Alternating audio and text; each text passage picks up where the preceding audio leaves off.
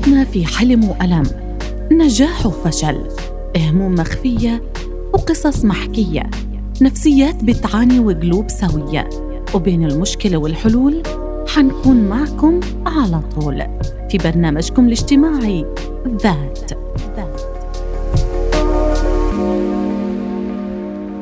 يسعد مساكم مستمعي ومتابعي راديو الشباب على 98 و2 أف أم. وأهلا وسهلا فيكم بحلقة جديدة من برنامج ذات.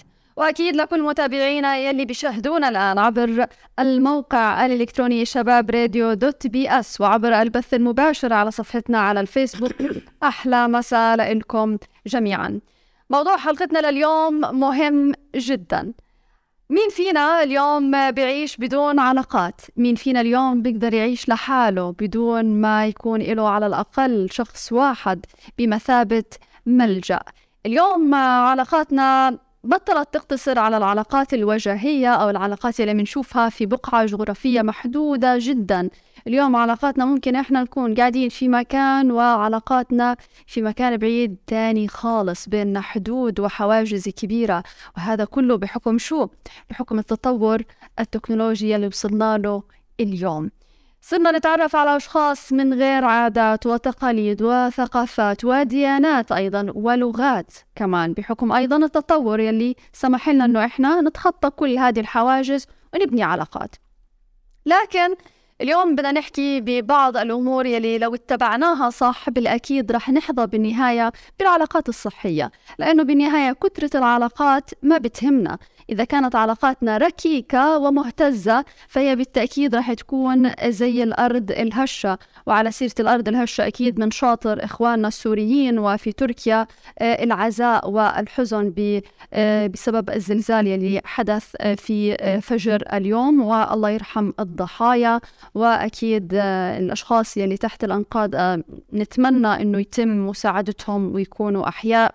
وأكيد كمان من شاطر الشق الآخر من الوطن ما بدي أحكي الشق الآخر ولكن بدي خليني أحكي وطننا بشهداء هذا الصباح. وخلونا نكمل حلقتنا كمان نحكي عن العلاقات. اليوم بدنا نحكي عن العلاقات وفن. اليوم العلاقات وإدارتها وبنائها بشكل صحيح هو فن واللي بشكل صحيح بيقود علاقاته بيكون بالفعل فنان. واليوم راح يكون معنا ضيف حلقتنا. يعني آه، أنا فخورة جدا في بداية هذه الحلقة وسعيدة ومتأكدة بأنه هذه الحلقة راح تكون جميلة جدا برفقة الدكتور مؤمن عبد الواحد المختص في التنمية البشرية. دكتور يسعد مساك. حياك الله يا رب يسعد مساك وأحبابنا المتابعين يسعدهم أينما كانوا يا رب. يسعد قلبك. دكتور أنا اليوم يعني جدا فخورة بوجودك معنا وإن شاء الله آه، كل المستمعين والمتابعين يستفيدوا من كل كلمة راح تحكي لنا إياها. يعني بالبداية قبل ما نحكي بالعلاقات وإدارتها بالبداية يعني وهي الأسس والبداية إحنا كيف بدنا نبني العلاقة؟ أول حاجة. نعم بسم الله الرحمن الرحيم. بداية كل التحية لحضرتك كل متابعين كل أكارم. وأنا سعيد بمقدمتك الجميلة وإن شاء الله يا رب أكون عند حسن ظن الناس وفعلا أقدم الناس ما أقدم للناس ما يستحقه لأنه أهلنا وأحبابنا صراحة بيستاهلوا منا كل جهد وكل عطاء لأنهم هم أهل الجهد وأهل العطاء. كيف نبني علاقة؟ بداية يعني أختي العلاقة تحتاج إلى طرفين. ولا يمكن أن تبنى علاقة بدون طرفين. صحيح أنه بداية العلاقة هو حسن تنظيم الإنسان لذاته. إدارته لنفسه بمعنى أنه يعرف ما يمتلك ويضبط مشاعره ويعرف متى يستطيع وكيف يعطي من يعطي في بالقدر والزمان المناسب. هذا مهم جدا. لكن بالمحصلة العلاقة تحتاج إلى طرفين وتحتاج إلى حرص طرفين. بمعنى إنه هذه العلاقة عشان تستمر وتنمو بدنا نبدأ إن, إن يعني نمهد الطريق لبعض. بدنا نبدأ نسهل الأمور ونستوعب آه، آه، هذا الطرف أو آه، إلى الطرف الآخر. المهم في بناء العلاقة أن نبحث عن المختلف عنا والمشابه لنا. حلو. فالزورة مختلف ومشابه. ليش؟ صلي على حبيبك عليه افضل الصلاة والسلام. نبحث عن الشبيه لنا في العناوين والمختلف عنا في التفاصيل. أنا بدي أبحث عن من يشبهني بالعنوان الكبير ابن عاداتي ابن تقاليدي ابن ديني ابن مربعي ابن ثقافتي. ويختلف عني في تفاصيل بمعنى إنه إيه، أنا عصبي هو هادي. أنا أفضل اللي هو بفضل هشي وهو بفضل اشي تاني؟ بمعنى أن تتكامل أن نتكامل في التفاصيل ونتشابه في العناوين. لأن العلاقة كي تستمر تحتاج إلى من يستوعب الآخر ومن يستطيع أن يتحمل عناء الطريق. مشوار الحياة طويل. وليس أيوة. وليس يعني هو فترة زمنية قصيرة. عشان كده إحنا محتاجين اللي يستوعبنا لما نقصر. الله. وإحنا نستوعبه لما هو يمر بظروف صعبة. إيه إيه أنا شو بدي؟ يعني أنا كثير بضرب مثل إنه في حال صديقنا فقد حبيب والده والدته و و. هل هو بحاجة؟ هو بيبكي وحزين. هل هو بحاجة إلى من يحزن معه؟ لا. مش هو بحاجة إلى من يواسيه ويخفف حزنه. فأنا بدي المكمل مش بدي الشبيه. أنا مش محتاج واحدة عيط معايا. أنا محتاج واحد يسندني عشان أتحمل أزمتي وموقف الصعب. هذا هو اللي بيستمر وبيبني علاقة مش الشبيه. للأسف كتير إحنا بنبحث عن صورة طبق الأصل منا وسرعان ما تنفض العلاقة. لأنه بنفعش بدي المكمل. عشان كده ربنا سبحانه وتعالى بنى الكون على النقيض ذكر وأنثى. لو جاز التعبير بمنطق جنس الجنس ذكر أنثى نقيض. لكن عنوان التكامل يكمن في هذا النقيض. عنوان الأسرة الصحيحة التي تبنى في حياتنا ونفتخر فيها إحنا كأبناء في أبونا وإمنا وبنعتبرهم نموذج رغم أنهم معظم آبائنا لا كانوا متعلمين.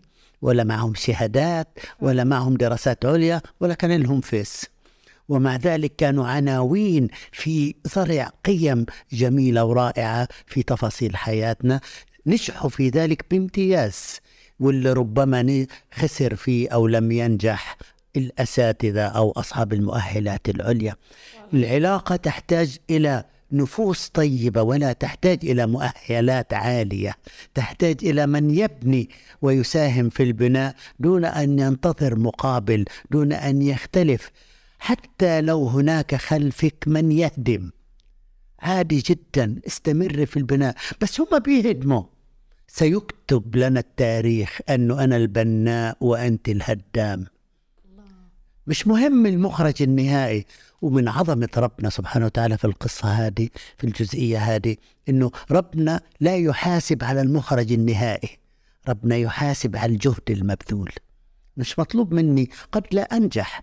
إن نجحت ربما إلي أجرين لكن إن لما إن لم أنجح فإلي جهد واحد. البني آدمين بيحكموا على المخرج.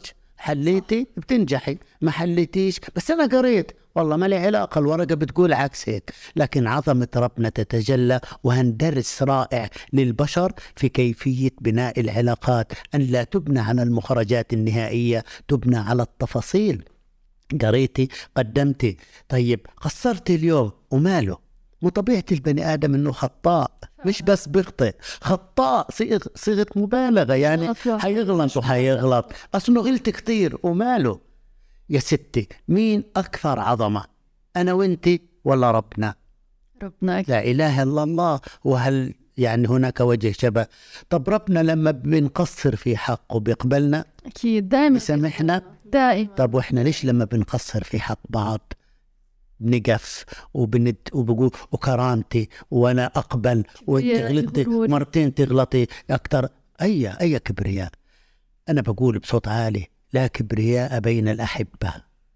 كما هو الكبرياء لله ويقبل المقصرين. صاحب الكبرياء العالي يتقبل خطأ من حوله. الإنسان الكبير اللي بيتقبل الأصغر منه أو الأقل منه أو حتى المساوي له وبيتقبل خطأه هذا هذا الكبير هذا الفقير. لمتها أيوه. أما اللي بيبني علاقته على قشة بمجرد ما إنها يعني تسقط هذه الورقة خلاص انتهت العلاقات لا بئس العلاقة هذه. وأنا بقول هي بنيت أصلا خطأ ومش هتستمر لأنه الأساس خاطئ أو الأساس هش وبالتالي بالمقابل لن تستمر العلاقة يا أبويا لأنه باختصار شديد إحنا محتاجين علاقات تبنى على الفضل وليس على الندية. أيوه. مش واحدة بواحدة الدنيا عمرها ما بتزبط واحدة بواحدة. بيت هذه الشغلة بس في عندنا مشكلة الآن. تفضل. إنه بكون عندنا طرف كتير يعني خلينا نقول الطرف هذا هو الوعاء.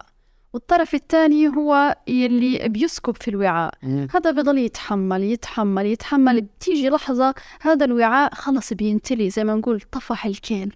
أحيانا. فطيب. إحنا بدنا نوازن هذه العلاقة. بديش أكون أنا الوعاء على طول وما بدي أكون أنا اللي أحط في الوعاء على طول. بدنا موازنة بينها. متى تتحقق هذه الموازنة في العلاقة؟ شوفي آه، آه، إن تكوني وعاء لاستيعاب الآخرين هذه قيمة. تنظر لهاش على إنها عبء. الله. أنت نظرت للامر على إنه عبء. لو نظرت على إنه هذه قيمة وفرصة منحك اياها ربنا سبحانه وتعالى وان الظروف تهيأت لأن تكوني أنت العظيمة. ترفضيها تقولي له معي أنا كبيرة. وهذا جانب. الجانب الثاني واللي إحنا للأسف في تفاصيل حياتنا عشان أكون أكثر واقعية إنه لا نجيد فن التفريغ. فن إحنا في التفريغ. بمعنى إنه أنا بأكبت بأكبت أو بتقبل بتقبل بتقبل بتنازل إلى مرحلة معينة وبعد كده بصير لمرحلة تأجيل الانفجار. هذا اللي أنا بديش إياه. أنا ما بدي تكون علاقتي مبنية مع الطرف الآخر على تأجيل الانفجار إيش سببه؟ الحلول الوسط إحنا دائما بنميل للحل الوسط. أسوأ سلوك أسوأ حل بنمارسه بحياتنا هو الحل الوسط. الوسطية السلبية لو جاز التعبير بمعنى إنه حل الوسط هو تنازل. حلو. أنا بتنازل عن جزء الي عشان خاطرك. أنت المفروض أنا آخذ نصيبي إيه واحد صحيح. أنت بتقولي خلي المركب يمشي معي نص واعطيه نص ومعوش ومعاه في كثير من تفاصيل. حياتنا وفيها ظلم وفيها غب بشكل كبير. لا أنا لاني الأضعف بتنازل وبسكت هناك فرق بين التنازل وبين التسامح. هناك فرق بين كظم الغيظ وكبت المشاعر. كظم الغيظ إني أنا بمزاجي. أنا متنازل أنا متعاطي برغبتي كبت المشاعر قهر. وانقهر تأجيل للانفجار في لحظة ما أتمكن منك بوريك وهذا بصير. مزبوط لهم عشر سنين شو ذكرها اليوم طفح الكيل.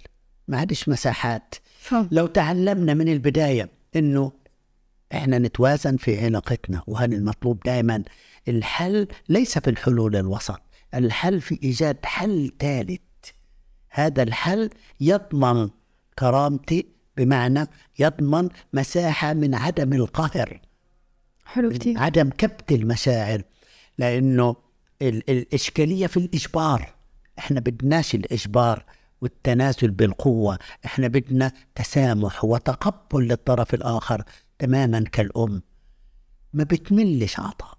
تزهق سمعتي يوم إنه إمك قالت لك هي عاد أنا زهقت وأنا اعطيكم نسمعهاش ولا- حنسمعها. لو عاشت مئات السنين حتنظر لك كطفلة. ما أنت أعظم متزوجة وعندك أبناء وما شاء الله عليك دخلك محترم وعندك من يهتم بتفاصيلك.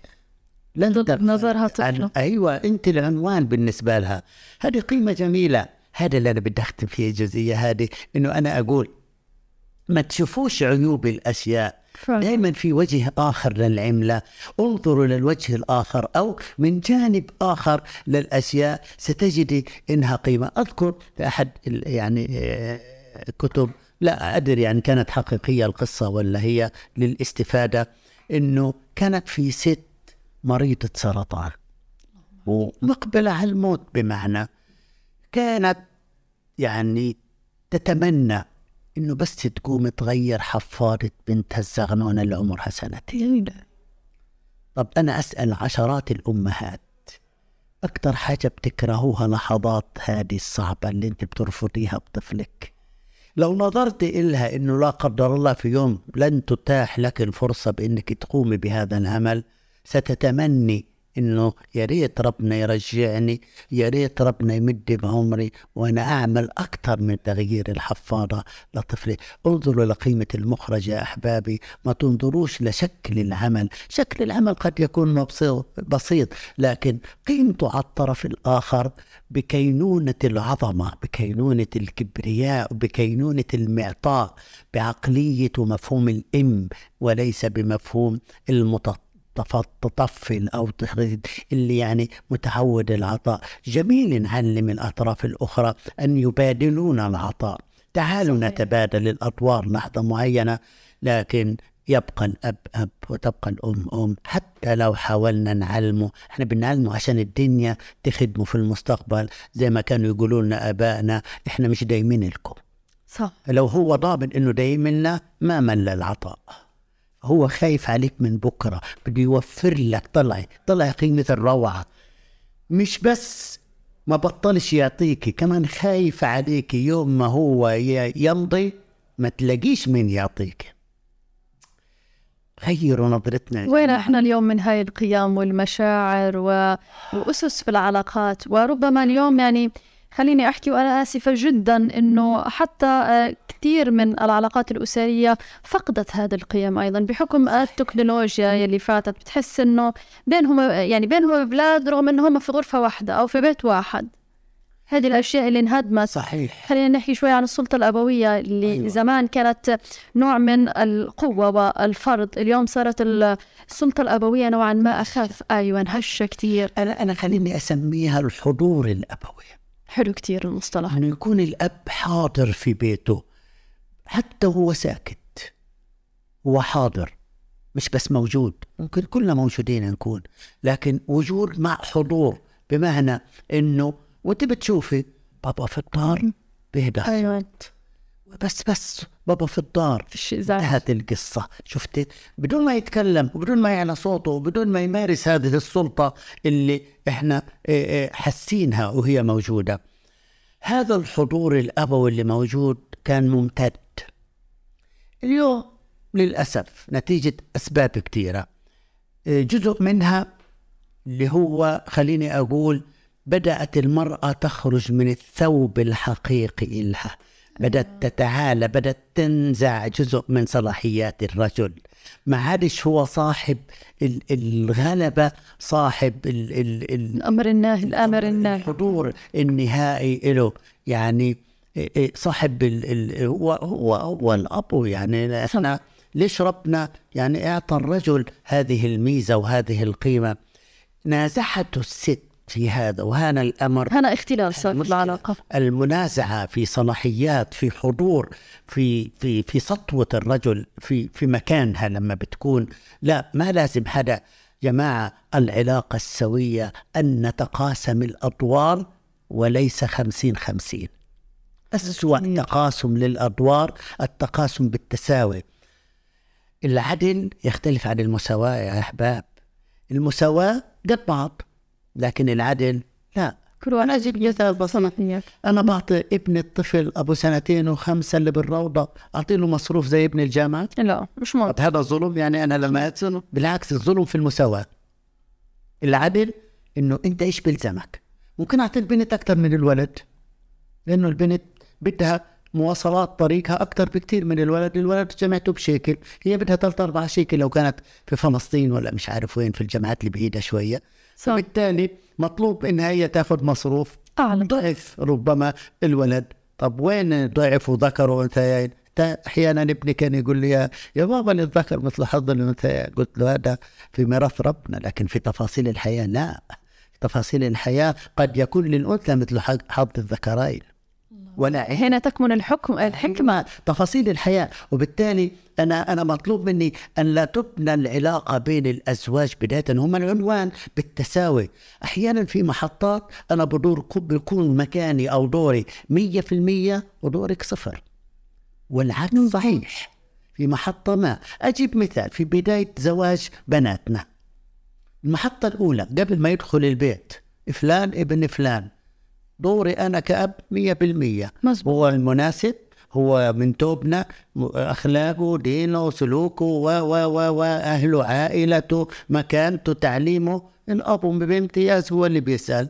بعد ما هيك بقول له تفضل جيب أهلك. صحيح. بعد كده بتصير دور البنت وأمها المية في المية ودور صفر. عندك يابا الموضوع. أنا إيش رأيك يا بابا؟ لا أنا خلاص أنت أنت اللي أنت صاحبة القرار. طب ما أنت كنت في الأول مية في المية وسألت آه هذا دورك يا أب. أنا بدي أشوفه يابا بيناسبك. آه مناسب الراجل. كمل يا حبيبي. كمل يا أختي. وادخل فتكمل. فاللي قصدي أقوله إنه إحنا كأسرة في محطة معينة قد يكون دوري مية في المية. في بعض المحطات المحطة صفر. الثانية صفر عشرين ثلاثين عشرين ثمانين ثلاثين سبعين ستين أربعين حسب طبيعة الموقف ومين أبوه. في بعض المحطات الأم الست عندها مشاكل البنت بدها. حملت بدها تولد مش عارف إيش. إحنا بنصف بنروح. ننتهي ملناش دعوة. يعني دورنا الممول قد يكون فعلا. لكن لكن أكثر من كده لا الله يعطيك العافية. مش مطلوب. منك. سيبنا هذه امور ستاتية كان قالوا لك. على راسي. صحيح. وهي كمان لازم الست تفهم. هاي أمور رجال صفي أجانب ما تتدخلي فيها. هذه قضايا بامتياز ذكورية. ليش مرات بنلاحظ في بعض السيدات زي ما بنحكيها مصطلح مسترجلة بتاخذ دور جوزها بتاخذ دور الرجال وهذا إشي سيء وملاحظ بشدة بصراحة. طبعا. وهذا يعني سقطة سقطة اجتماعية. هو الثقافة المجتمعية صارت عندنا إنه طلعت الست من توبها والرجل بدعوى إنه الراجل يعني هو كيوت ومجتمع ومتفاهم ومتفهم فبالتالي بيتنازل عن جزء من رجولته. أنا بسميها لو جاز. التعبير. وبالتالي طلع علي الست غاية جمالها في أنوثتها. صح. والرجل آه، غاية روعته في رجولته. ما بينفع أنت تخش على مربعنا خلينا نتفاهم. أنت أنا أنا أنا عنوانك. بينفعش تكوني أنت عنواني. أنت كل تفاصيلي. يا جماعة القصة المصطلحاتنا وتفاصيل حياتنا جميلة ومش محتاجة أنا أنازعك صلاحياتك. ولا منزعين كثير يا أبويا بس قومي فيه. الله يسعدك. وبالتالي ما تخشيش على مربعي لأنه إذا دخلتي على مربعي حيكون على حسابك. حساب ابنائك لم- أو انوثتك ودورك ووظائفك فيها. لو لو نرجع للتركيبه اللي ربنا خلق عليها البشر الذكور والإناث. حتجد هناك وتجسدت في الآية البسيطة وليس الذكر كالأنثى. وليس. خلصنا نقطة ما الله. تقوليليش مين أحسن. ما تقوليليش مين أفضل. قولي لي مين أنسب للموقف الفلاني. آه هذا موقف ستاتي هذا موقف رجولي هذا لا ممكن نتشارك فيه. بس مساحتك أعلى. لا مساحتي أقل. حكيتي؟ طب خلاص انتهينا الموضوع. يعني أنا بلاحظ إنه في عنا آه، تشوه في المصطلحات وتطبيق المصطلحات في حياتنا. طبعا. من ضمنها مسألة الأنوثة والذكورة. حنفوت على حاجة تانية وأنا بعتذر عن المقاطعة ولكن موضوع مهم جدا. مسألة الأنوثة خارج المنزل. يعني البنت من وجهة نظري إنه البنت في مكان العمل في مكان العلم لازم تكون بألف راجل. أنا مش مجبورة أبين أنوثتي لزملائي للناس يلي في الشارع. أنا لازم أكون يعني عن جد زي ما قالت أخت هارون إحنا يعني إذا كان في 100 راجل إحنا بنكون بنكملهم. ومع رجالنا إناث. يعني إحنا ف... رجال مع الرجال أيوان. إناث. الستات في بيوتنا. مع رجالنا. هذه الشغلة اللي إحنا اليوم بنواجه فيها مشكلة إنه البنت لما تكون عارفة حدها وزي ما بيقولوا إذا بدهم يقولوا عن البنت اللي عارفة حدها في وسط العمل والعلم إنها مسترجلة فهذا بيكون فخر إلها. صحيح. أما في المواقف اللي تتطلب إنه زوجها أو أبوها اللي يكون فيها وهي بتسترجل هذا خطأ هذا التشوه. المشكلة فنحكي إنه إحنا خلطنا. أيوه هذه ما بدنا نحكي على فكرة. إحنا مشكلة عنا إحنا آه، آه، أهل غزة تحديدا. إنه بننقل هموم البيت للعمل وبننقل هموم العمل للبيت. للبيت. شوفي أن تسترجلي بمعنى الجميل أخت رجال تكوني في مكان عملك بالعكس. بالعكس أنا اقف واضرب لك سلام. لكن ال- الأنوثة تبعتك مش مطلوبة برا البيت. أيوه. لا تظهري جمالياتك أنوثتك نوعه سميها زي ما أنت عايزة. هذه لها مكان محدد تظهر بالطريقة اللي تريها مناسبة. خلف الأبواب المغلقة لا يراها حتى الأبناء يجب أن يكون في يعني تهذيب. في في في حدود مش باب مفتوح. مهم جدا. الآن حضورك وبالعكس في, في خارج العمل من يرفضك بشخصيتك القوية اللي هي الحاضرة. شوفي الشخصية القوية مش طول انسان أيوه. إحنا فهمناها تطاول. إحنا فهمناها إنه واقفين عند حده. واقفين عند حده بأن تلتزمي انت حدك يعني تحترم تحترم. آه، آه، يمكن أنا شفت بعض كتير الأجانب برا إنه لما مثلا بيدخل أنت ليش بتطلع علي؟ إذا أنت تخشي نظرات الناس لا تدعي لهم مجالا النظر. يروا منك ما يلفت. أنت لو ما خليتليش باب أنا مش هطلع لأنه مش لاقي أطلع عليه. لو انت اغلقت الأبواب في وجهي مش حلاقي مكان أدخل منه. لكن ما تفتحيش الباب على الغارب وبعدين تقولي لي كينونتي. شوفي اختلاط الثقافات عبر مواقع التواصل وغيره دخلت علينا ثقافات دخيلة. هذه الثقافات جرأت كثير من بناتنا وشبابنا للتدخل للعلم. مشكلة الفيس أو مواقع التواصل إنه إيه جرأتنا نقول كلام نستجريش نقوله وجها تو- وجها لوجه. بالفعل. بس بقدرش لكن بجس النبض عبر مواقع التواصل حسيت إنك أنت رفضتي. بقول لك لا أنا مش قصدي والله بالغلط. أنا كنت بعتها لأختي بعتها مش عارف لمين. أنا آسف والله مش إلك الكلام. وتنتهي القصة. لكن لو face to face وجها مش هتقدري خلاص واضح الكلام. إيه إيه الكلام عبر مواقع التواصل بلا روح. فعلا. وبالتالي ما تجسديهوش. كمان نسينا تباين الثقافات ثقافات مختلفة. إحنا أهل غزة مختلفين عن أهل الضفة في بالفعل. تفاصيلنا في بيوتنا صح. في حفاظنا في تعاطي بناتنا مع أولادنا. إحنا في أماكن العمل اليوم صراحة ما عاد في ضوابط وحدود بما يكفي لضبط العلاقة. يعني استمرأنا تواجد البنت في مربع الشباب هو عادي وإيش؟ آه زي أختنا. آه، فيش حدا زي حدا فيش حاجة اسمها زي. في حاجة اسمها إنه أنت بنت على رأسي. وإلا كان ربنا قال البنت اللي زي أختك تعامل معها بأريحية ما هي زي أختك. صح. كان اعطانا المخرج هذا. لا مع هذا الكلام صراحة متعارف عليه وأصل موجود. عشان كده أنا بقول ما تدخليش على مربع رجال. إن أجبرتي على التواجد في مربع ذكوري ما هو طلع علي مش كل الذكور رجال. أيوه. وفي ذكور شكلا. فعلا بمعنى عكس الأنوثة لكن الرجولة صفة. فعلا فهناك من يمتلكه. فأنا بتمنى أنت تكوني راجل. حلو. أن تمتلكي صفات الرجولة عشان أعرف أتعامل معك فبنصير نتعامل رجل لراجل. يا الله ما أجمل العلاقة. إن أجبرنا عليها كذكر وأنثى. لكن أن يعني نقرب من بعض بلزوم ومن غير لزوم إنه إحنا نستجدي العلاقة أو نحاول يعني الاحتكاك بلا معنى وبلا لزوم. لا والله بلا والحديث الغير يعني ال- اللي ملوش لازمة صراحة. يعني أنا أنا بتمنى إنه يعني موضوع الفصل الفصل كتير حلو بمعنى إنه جماعة أنت أنت كبنت والله ما بترتاحي تقعدي طول نهارك في مكتب عمل وحواليك رجلين ثلاثة وستتين ثلاثة. لا أنت عارفة تقعدي ولا أنت عارفة صح. تقومي ولا أنت عارفة تاكلي لك لقمة ولا تتكلمي ولا ولا تحكي بأي عنوان. أنتوا الستات الكم عناوينكم. الشباب لهم عناوينهم. أنت كاتمة على نفسه وهم كاتمين على نفسك. لا إحنا عارفين نشتغل ولا إحنا عارفين نتواصل. فبتضل العلاقة. الحل إنه نبدأ شوية شوية نتجاوز فبنبطل نخجل من وجودها ما هي زي أختنا ما هي كذا. أيوه بنفترض أشياء عشان نبيح لنفسنا اللي مش عارفين نمارسه أو مش عارفين نقوله. وشوية شوية للأسف السقف بيوطى سنة سنة مع التكرار. يعني أحد أحد ال ال ال السابقين تزوج يعني سألوه فلان تزوج يعني ست قبيحة وشكلها يعني مش مقبول. مش مقبول. وهو يعني ما شاء الله عليه صاحب ذوق وعنده نظرة. قال لهم لقد ألف البشاعة فما عادت بشاعة.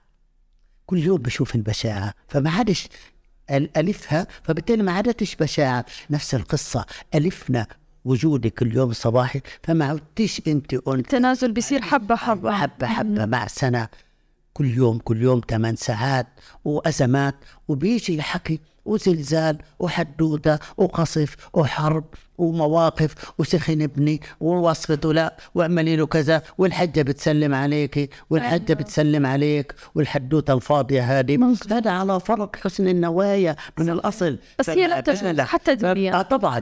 فما بالك لو كانت النوايا ومن يضمن النوايا؟ وأنا بعلم شو في داخل نوايا مسمومة. مسمومة طبعا وللعلم يعني يعني إيه، حتى ال- المقدم البرامج الأمريكي ستيف. الاسمر هذا. أكيد. بقول أنا لا أؤمن بالعلاقات بين الرجل الصداقة بين الرجل والمرأة. لابد أن يكون طرف من الأطراف تكون عنده مشاعر يعني ولا يمكن. مع الوقت إلا ينظر أو تنظر له بعين تختلف أو بعين الرجل أو الذكر. بلاش الرجل بعين الذكر وهي مش الجميع رجال. بعين الأنثى. وبالتالي المساحة مفتوحة والباب مفتوح وربنا ما حرم ولا ضبط ولا آه، منع وجود ولا وضع ضوابط إلا لمصلحتنا. هذا من باب ومن باب أجمل أنه هو يعلم ما خلق ويعلم تفاصيل الخلق. فبالتالي بلاش نعاند فطرتنا ونعاند ديننا ونعاند عاداتنا وتقاليدنا باسم التطور وباسم التقدم وباسم الانفتاح والرجعية مرفوضة. رجعية. مع الأسف. يعني هالموضوع آه، أنا بعرف أنه آه، طويل جدا وبحاجة إلى حلقة وليست جزء من حلقة بصراحة وأكيد حيكون لنا لقاءات تانية. ولكن الآن رح ننتقل من هذا الموضوع لموضوع شائع جدا اليوم بحياتنا.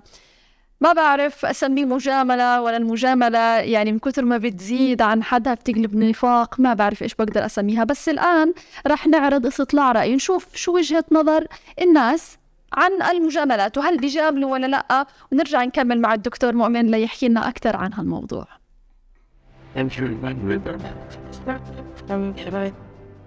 آه بجامل. بس مش دائما المجاملة. والله بجامل آه بعض الأحيان بجامل الواحد الناس اللي بتجامله بجاملها. يعني بعض يعني من المواطن الواحد لازم يعني بده يجامل فيها يعني.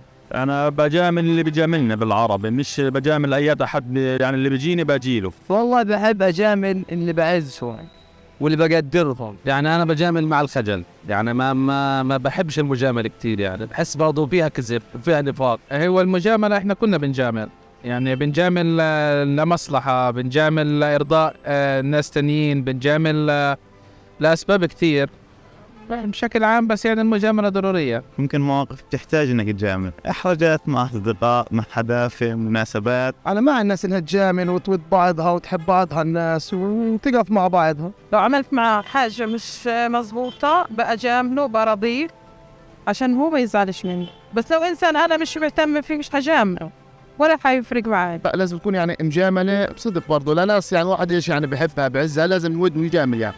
مجاملة فيها جزء كبير ممكن يكون حقيقة يعني ممكن أذكر محاسن الإقبالي. يعني خلص يعني بني آدم بودني بوده واحد بيجيني على بيته بروح له على بيته بجيله لما يجاني فرحي بكرهي بجيله.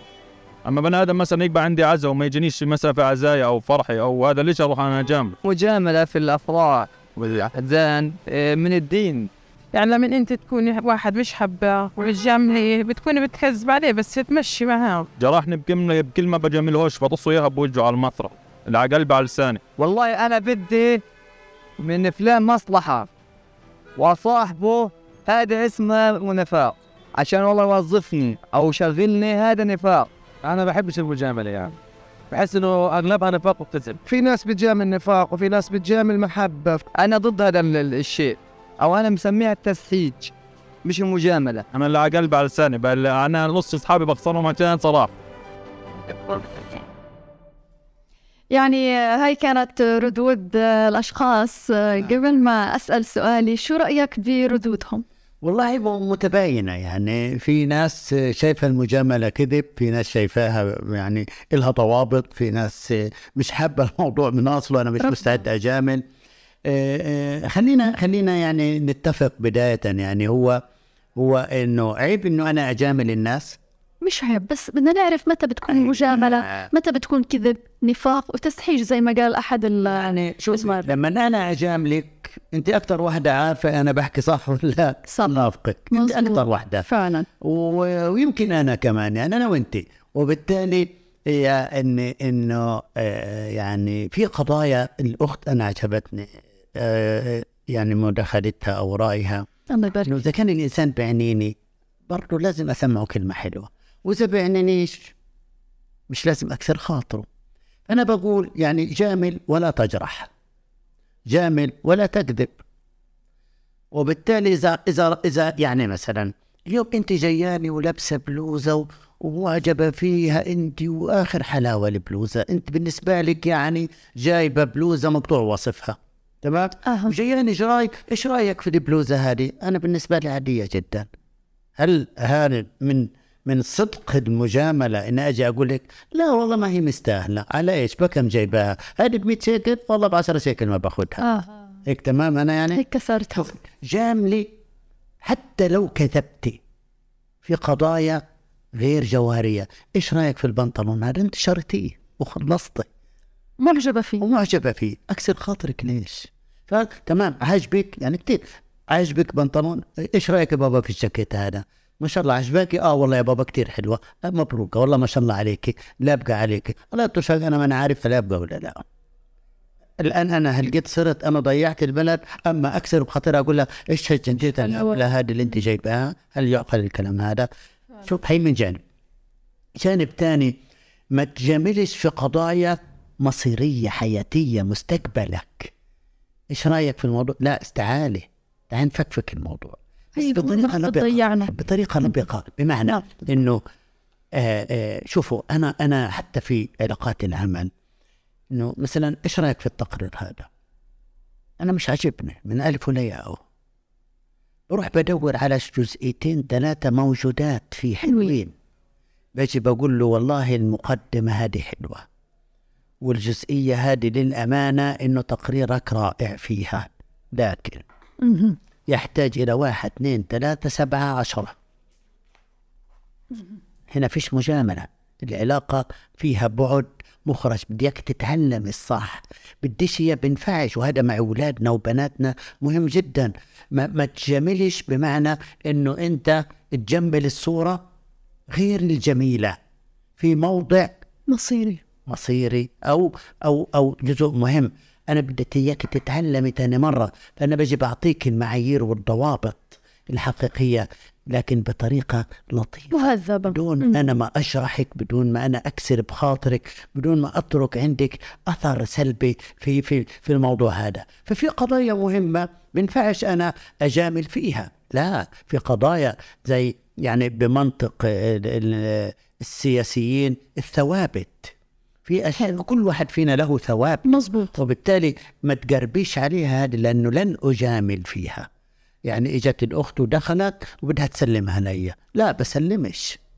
يعني طب تكسرش خاطرها؟ لا هذه صارت مان لا ناس مش يكذب أيوه.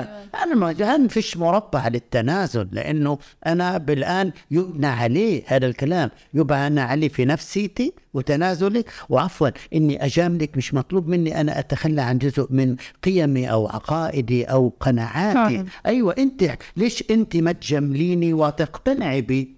وتحترمي كمان. احترمي أيوه. احترميها حتى لو ما كنتيش قادرة تقتنعي احترميها على الأقل. فعلا. وبالتالي ما تدخليش لمربعي. ال- المطلوب منا يا جماعة بالعكس نكون مجاملين لكل البشر. لكن بالقدر المناسب في الوقت المناسب والزمان المناسب. نعرف متى أيوه. بينفعش أنا أترك. أنت دخلت من رب لا. حتى المجاملة الجميلة فينا وقفك عند حدك. أنا خدمتك لأنه يا جماعة مش معناته تنازلات إحنا لو كل واحد فينا عرف حدوده. عشان كده نرجع للأساس لبناء العلاقات السل- السليمة إنه كل واحد فينا يعرف مربعه ومجاله. كل واحد فينا يعني آه، آه، آه، في الجزء هذا بيسموه في بناء العلاقات أن يتوفر قدر كافي من الذكاء العاطفي. الذكاء العاطفي. هو. امتلاك امتلاك أو قدرتك تعرفي مشاعرك وتعرفي متى تطلعيها ولمين تطلعيها وتتعرفي على مشاعر الآخر شو محتاج هو وأنت إيش بتقدر تعطيه. هذه المنظومة الجميلة اللي بتضمن علاقة رائعة بالقدر الكافي. أنا عارف إيش بدك. شوفي إحنا عندنا مشكلة في العلاقات إنه إحنا بنقول تربينا على قاعدة بتقول عامل الناس كما تحب أن يعاملوك. أنا الصراحة مش كتير بتفق معها. ليش؟ أنا بروح خليني أقول لك اللي الثانية حيتضح ليش. عامل الناس كما يحبهم أن يعاملوا. اعزميني على اللي أنا بحبه مش اللي أنت بتحبيه. اعزميني على اللي أنا بدي إياه مش اللي أنت بتحبيه. لأنه اللي بتحبيه ممكن أكون أنا بطيقهوش وبالتالي أنت ما كرمتنيش. قيسي هذا على المشاعر. اعطيني اللي أنا ناقصني. زي ما قلت لك في البداية أنا صار عندي موقف محزن. أنا مش محتاج يحزن معي. أنا محتاج اللي يعطيني اللي ناقصني. ناقصني. أتحمل الموقف. فاعطيني اللي لازمني مش تعطيني اللي عندك. كثير إحنا بنسمعها. تعال تعال نتقاسم نحط همي على همك ونعيط سوا. ندب حظنا مع بعض. اندب حظنا. روحوا ضلكوا اندبوا. أنت حتطلعي مهمومة وتروحي. يعني اكسترا حزن. أيوه اكسترا أيوه ضعفت الحزن. لأني جنب حزنك اخذتي حزنها وركبت فوقها وحطني في القاع. وحضرني في القاع لأنه طلعتي بطاقة سلبية ورجعتي بطاقتين سلبيتين. بالتالي خلينا خلينا نبدأ. إحنا يا جماعة إحنا محتاجين نسند بعض. العلاقة يجب أن تبنى على التشابه في العناوين والاختلاف في التفاصيل حلو. العلاقة لا تبنى على الندية العلاقة يجب أن تكون بالقدر الذي يحتاج الطرف الآخر وليس بفائض أنا مش عندي فائض مشاعر بدي أوسعه لا لا القصة مش كده القصة هي عملية ضبط للمشاعر ولا تخرج الكلمة ولا شعور بها إلا بالمكان للشخص المناسب. صح. وللشخص. حنحكي عن علاقة يعني أنا مصرة إني أحكي عنها وبدي أجملها لأنه هي جميلة هذه العلاقة. تمام. وكثير من الناس بيرفضوها. وهي؟ علاقة المصلحة. ليش الناس بترفض إنه والله إحنا علاقتنا ببعض مصالح طب ما هي بالفعل علاقة مصلحة. صحيح. أنا يعني مثلا على سبيل المثال أنا ألو الدكتور مؤمن كيف حالك؟ أنا والله عندي حلقة عن العنوان كذا كذا. مش العلاقة اللي بتربطنا مصلحة؟ صحيح. صح ولا لا؟ صحيح. ليش الناس بترفض هذه العلاقة؟ ولما مثلا تكون قاعد بتقول والله أنا العلاقة اللي بتربطنا مصالح مشتركة. صحيح. فعلا علاقة يعني علاقة مصلحة. تم تم توظيف المصطلح ليش سلبي. آه ليش تشوه هذا المصطلح؟ لأنه إحنا شوفي عندنا كثير مفاهيم السياسة لعبت فيها ولا وغيرتها زي موضوع التفاوض. قلت لما أجي أقول تفاوض مفاوضات على طول بيجي في بالنا مفاوضات علاقات سلبي بضياع أوسلو فلسطين الأقصى. ضاع المصطلح مع انه كل العلاقات التجارية كل العلاقات الزوجية. تبنى على التفاوض. تعال إيش بدنا نأكل بكرة؟ تفاوض. إدارة حياتنا في كل يوم تفاوض.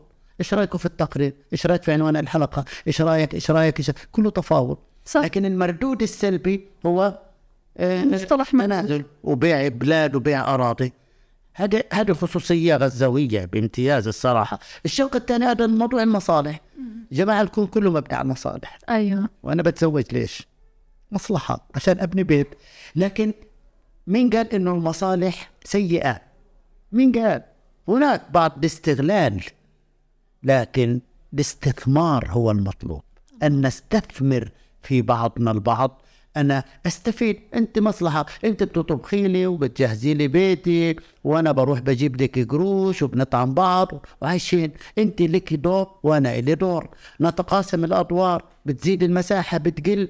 لا يضر. المصلحة قائمة. فمش عيب. لا بالعكس. تفاصيل حياتنا وتنقضي بعض العلاقات بانقضاء المصالح. طبيعة الحال. كلنا عايشين سوا. كنا زملاء. كنا في شغل واحد. اليوم كل واحد صار فينا في مربع. فاختصرت العلاقة أو المصلحة نتيجة اختصرت العلاقة نتيجة تضاؤل المصلحة أو غيابها. المصالح اللي فيها نوع اللي تبنى على الأنانية المصالح اللي تبنى على ابتزاز الطرف الآخر بشكل أو بآخر العلاقة أو المصالح اللي تبنى على أنه ضياع أو تغييب الطرف الآخر هو اللي إحنا بدناش إياه. لكن المصلحة اللي بنحقق من خلالها أنا وأنت مصلحة أكبر. مصلحة مجتمعية. إحنا بنبني بيت ليش؟ نتزوج عشان نبني بيت عشان نخلف أولاد عشان نربي أولادنا ينفعوا دينهم وبلدهم ووطنهم. مزبوط مصلحة عليا مصلحة كبيرة. وين العيب في ذلك؟ بالعكس هذه هي ال- الهدف والقيمة الحياتية اللي ربنا خلق الكون. يعني جزء إحنا يعني ربنا خلقنا لنعبده وما خلقت الجن والإنس إلا ليعبدوا في جزء ثاني من دورنا هو إعمار الأرض. إحنا مطالبين كبشر نعمر الأرض. وهل تعمر الأرض إلا بالمصالح؟ وبناء المصالح. فالعبرة يا أختي مش مش في قصة إنه أنا مصلحه مش مصلحة. بس حسيت إنك علينا بتقوليها بتزوف شوفي كثير من المصطلحات جميلة وإما نسيئها أو نسيء تفسيرها أو نسيء استخدامها. المجاملة خليناها نفاق.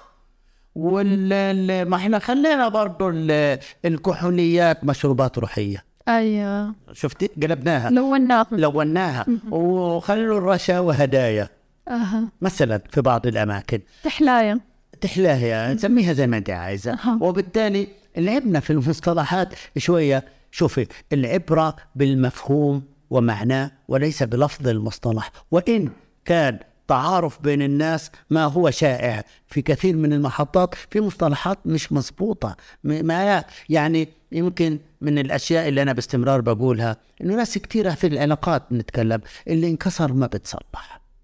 أيوه. مين قال؟ ليش؟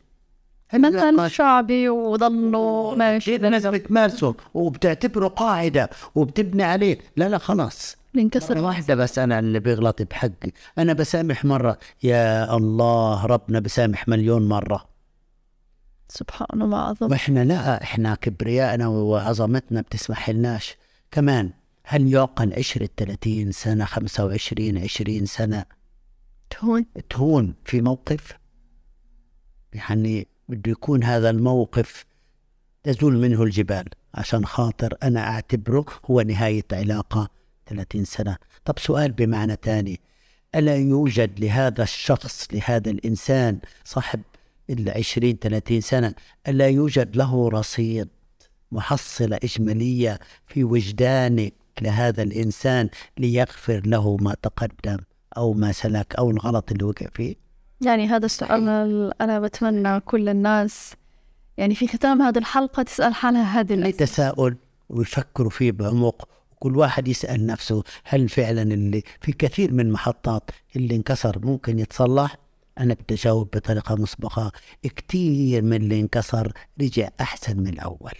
فعلا. واستعرضي محطات حياتكم أحبابنا المتابعين وين ما كانوا وجاوبوا. طبعا الكلام مش على إطلاقه؟ ليس كل ما يكسر يصلح. أكيد أكيد أكيد. لكن يعني في المشاعر؟ نعم. لا. في شغلات كثيرة ممكن تتصلح. أقول لك كمان يجب أن نسعى لإصلاحها أروح أبعد كمان يجب أن لا نسمح بأن تكسر علاقات جميلة. بنيت على أساس جميل. خلوا ربنا موجود في بناء علاقاتكم الداخلية والخارجية في بيوتكم برا بيوتكم. خلي وجود الله حاضرة. في علاقاتكم ستكون العلاقات بأجمل وجه. ما تخلوش العادات والتقاليد والثقافات المجتمعية هي الفيصل وهي المحدد لبناء العلاقة. ستستقيم العلاقة وتكون بشكل سوي وستعمر بيوتنا وسيعمر مجتمعنا ونكون إحنا عمرنا الأرض كما ينبغي. الله يعني دكتور مؤمن أنا بتشكرك جدا. والحلقة كانت أجمل مما أنا توقعت وبصراحة أنا شخصيا تغيرت جواتي كثير من المفاهيم والأمور اللي أنا بدي أبلش بحياتي أغيرها وأطبقها. هذه الحلقة بمثابة كنز بالنسبة لي. وإن شاء الله دكتور مؤمن على طول تكون حاضر معنا في استديوهات راديو الشباب يعني هذا شرف كتير لنا مستمعينا ومتابعينا الآن بنكون وصلنا مع الأسف يعني اليوم لنهاية حلقتنا من برنامج ذات واللي تحدثنا عن فن إدارة العلاقات في حياتنا الاجتماعية. اسمحوا لي إني أشكر آه، من جديد الدكتور مؤمن عبد الواحد آه، المختص في التنمية البشرية، أيضا بدي أتشكر الزميل هاي الحميد من الهندسة الصوتية ومن الهندسة المرئية الزميل محمود أبو مصطفى ومن التصوير الزميل محمد الفقعاوي ومن المتابعة الزميل عمر أبو ندى. وبالتأكيد تحية وشكر خاص للزميلة رنا حمادة واللي قامت بإعداد التقرير الخاص بحلقتنا.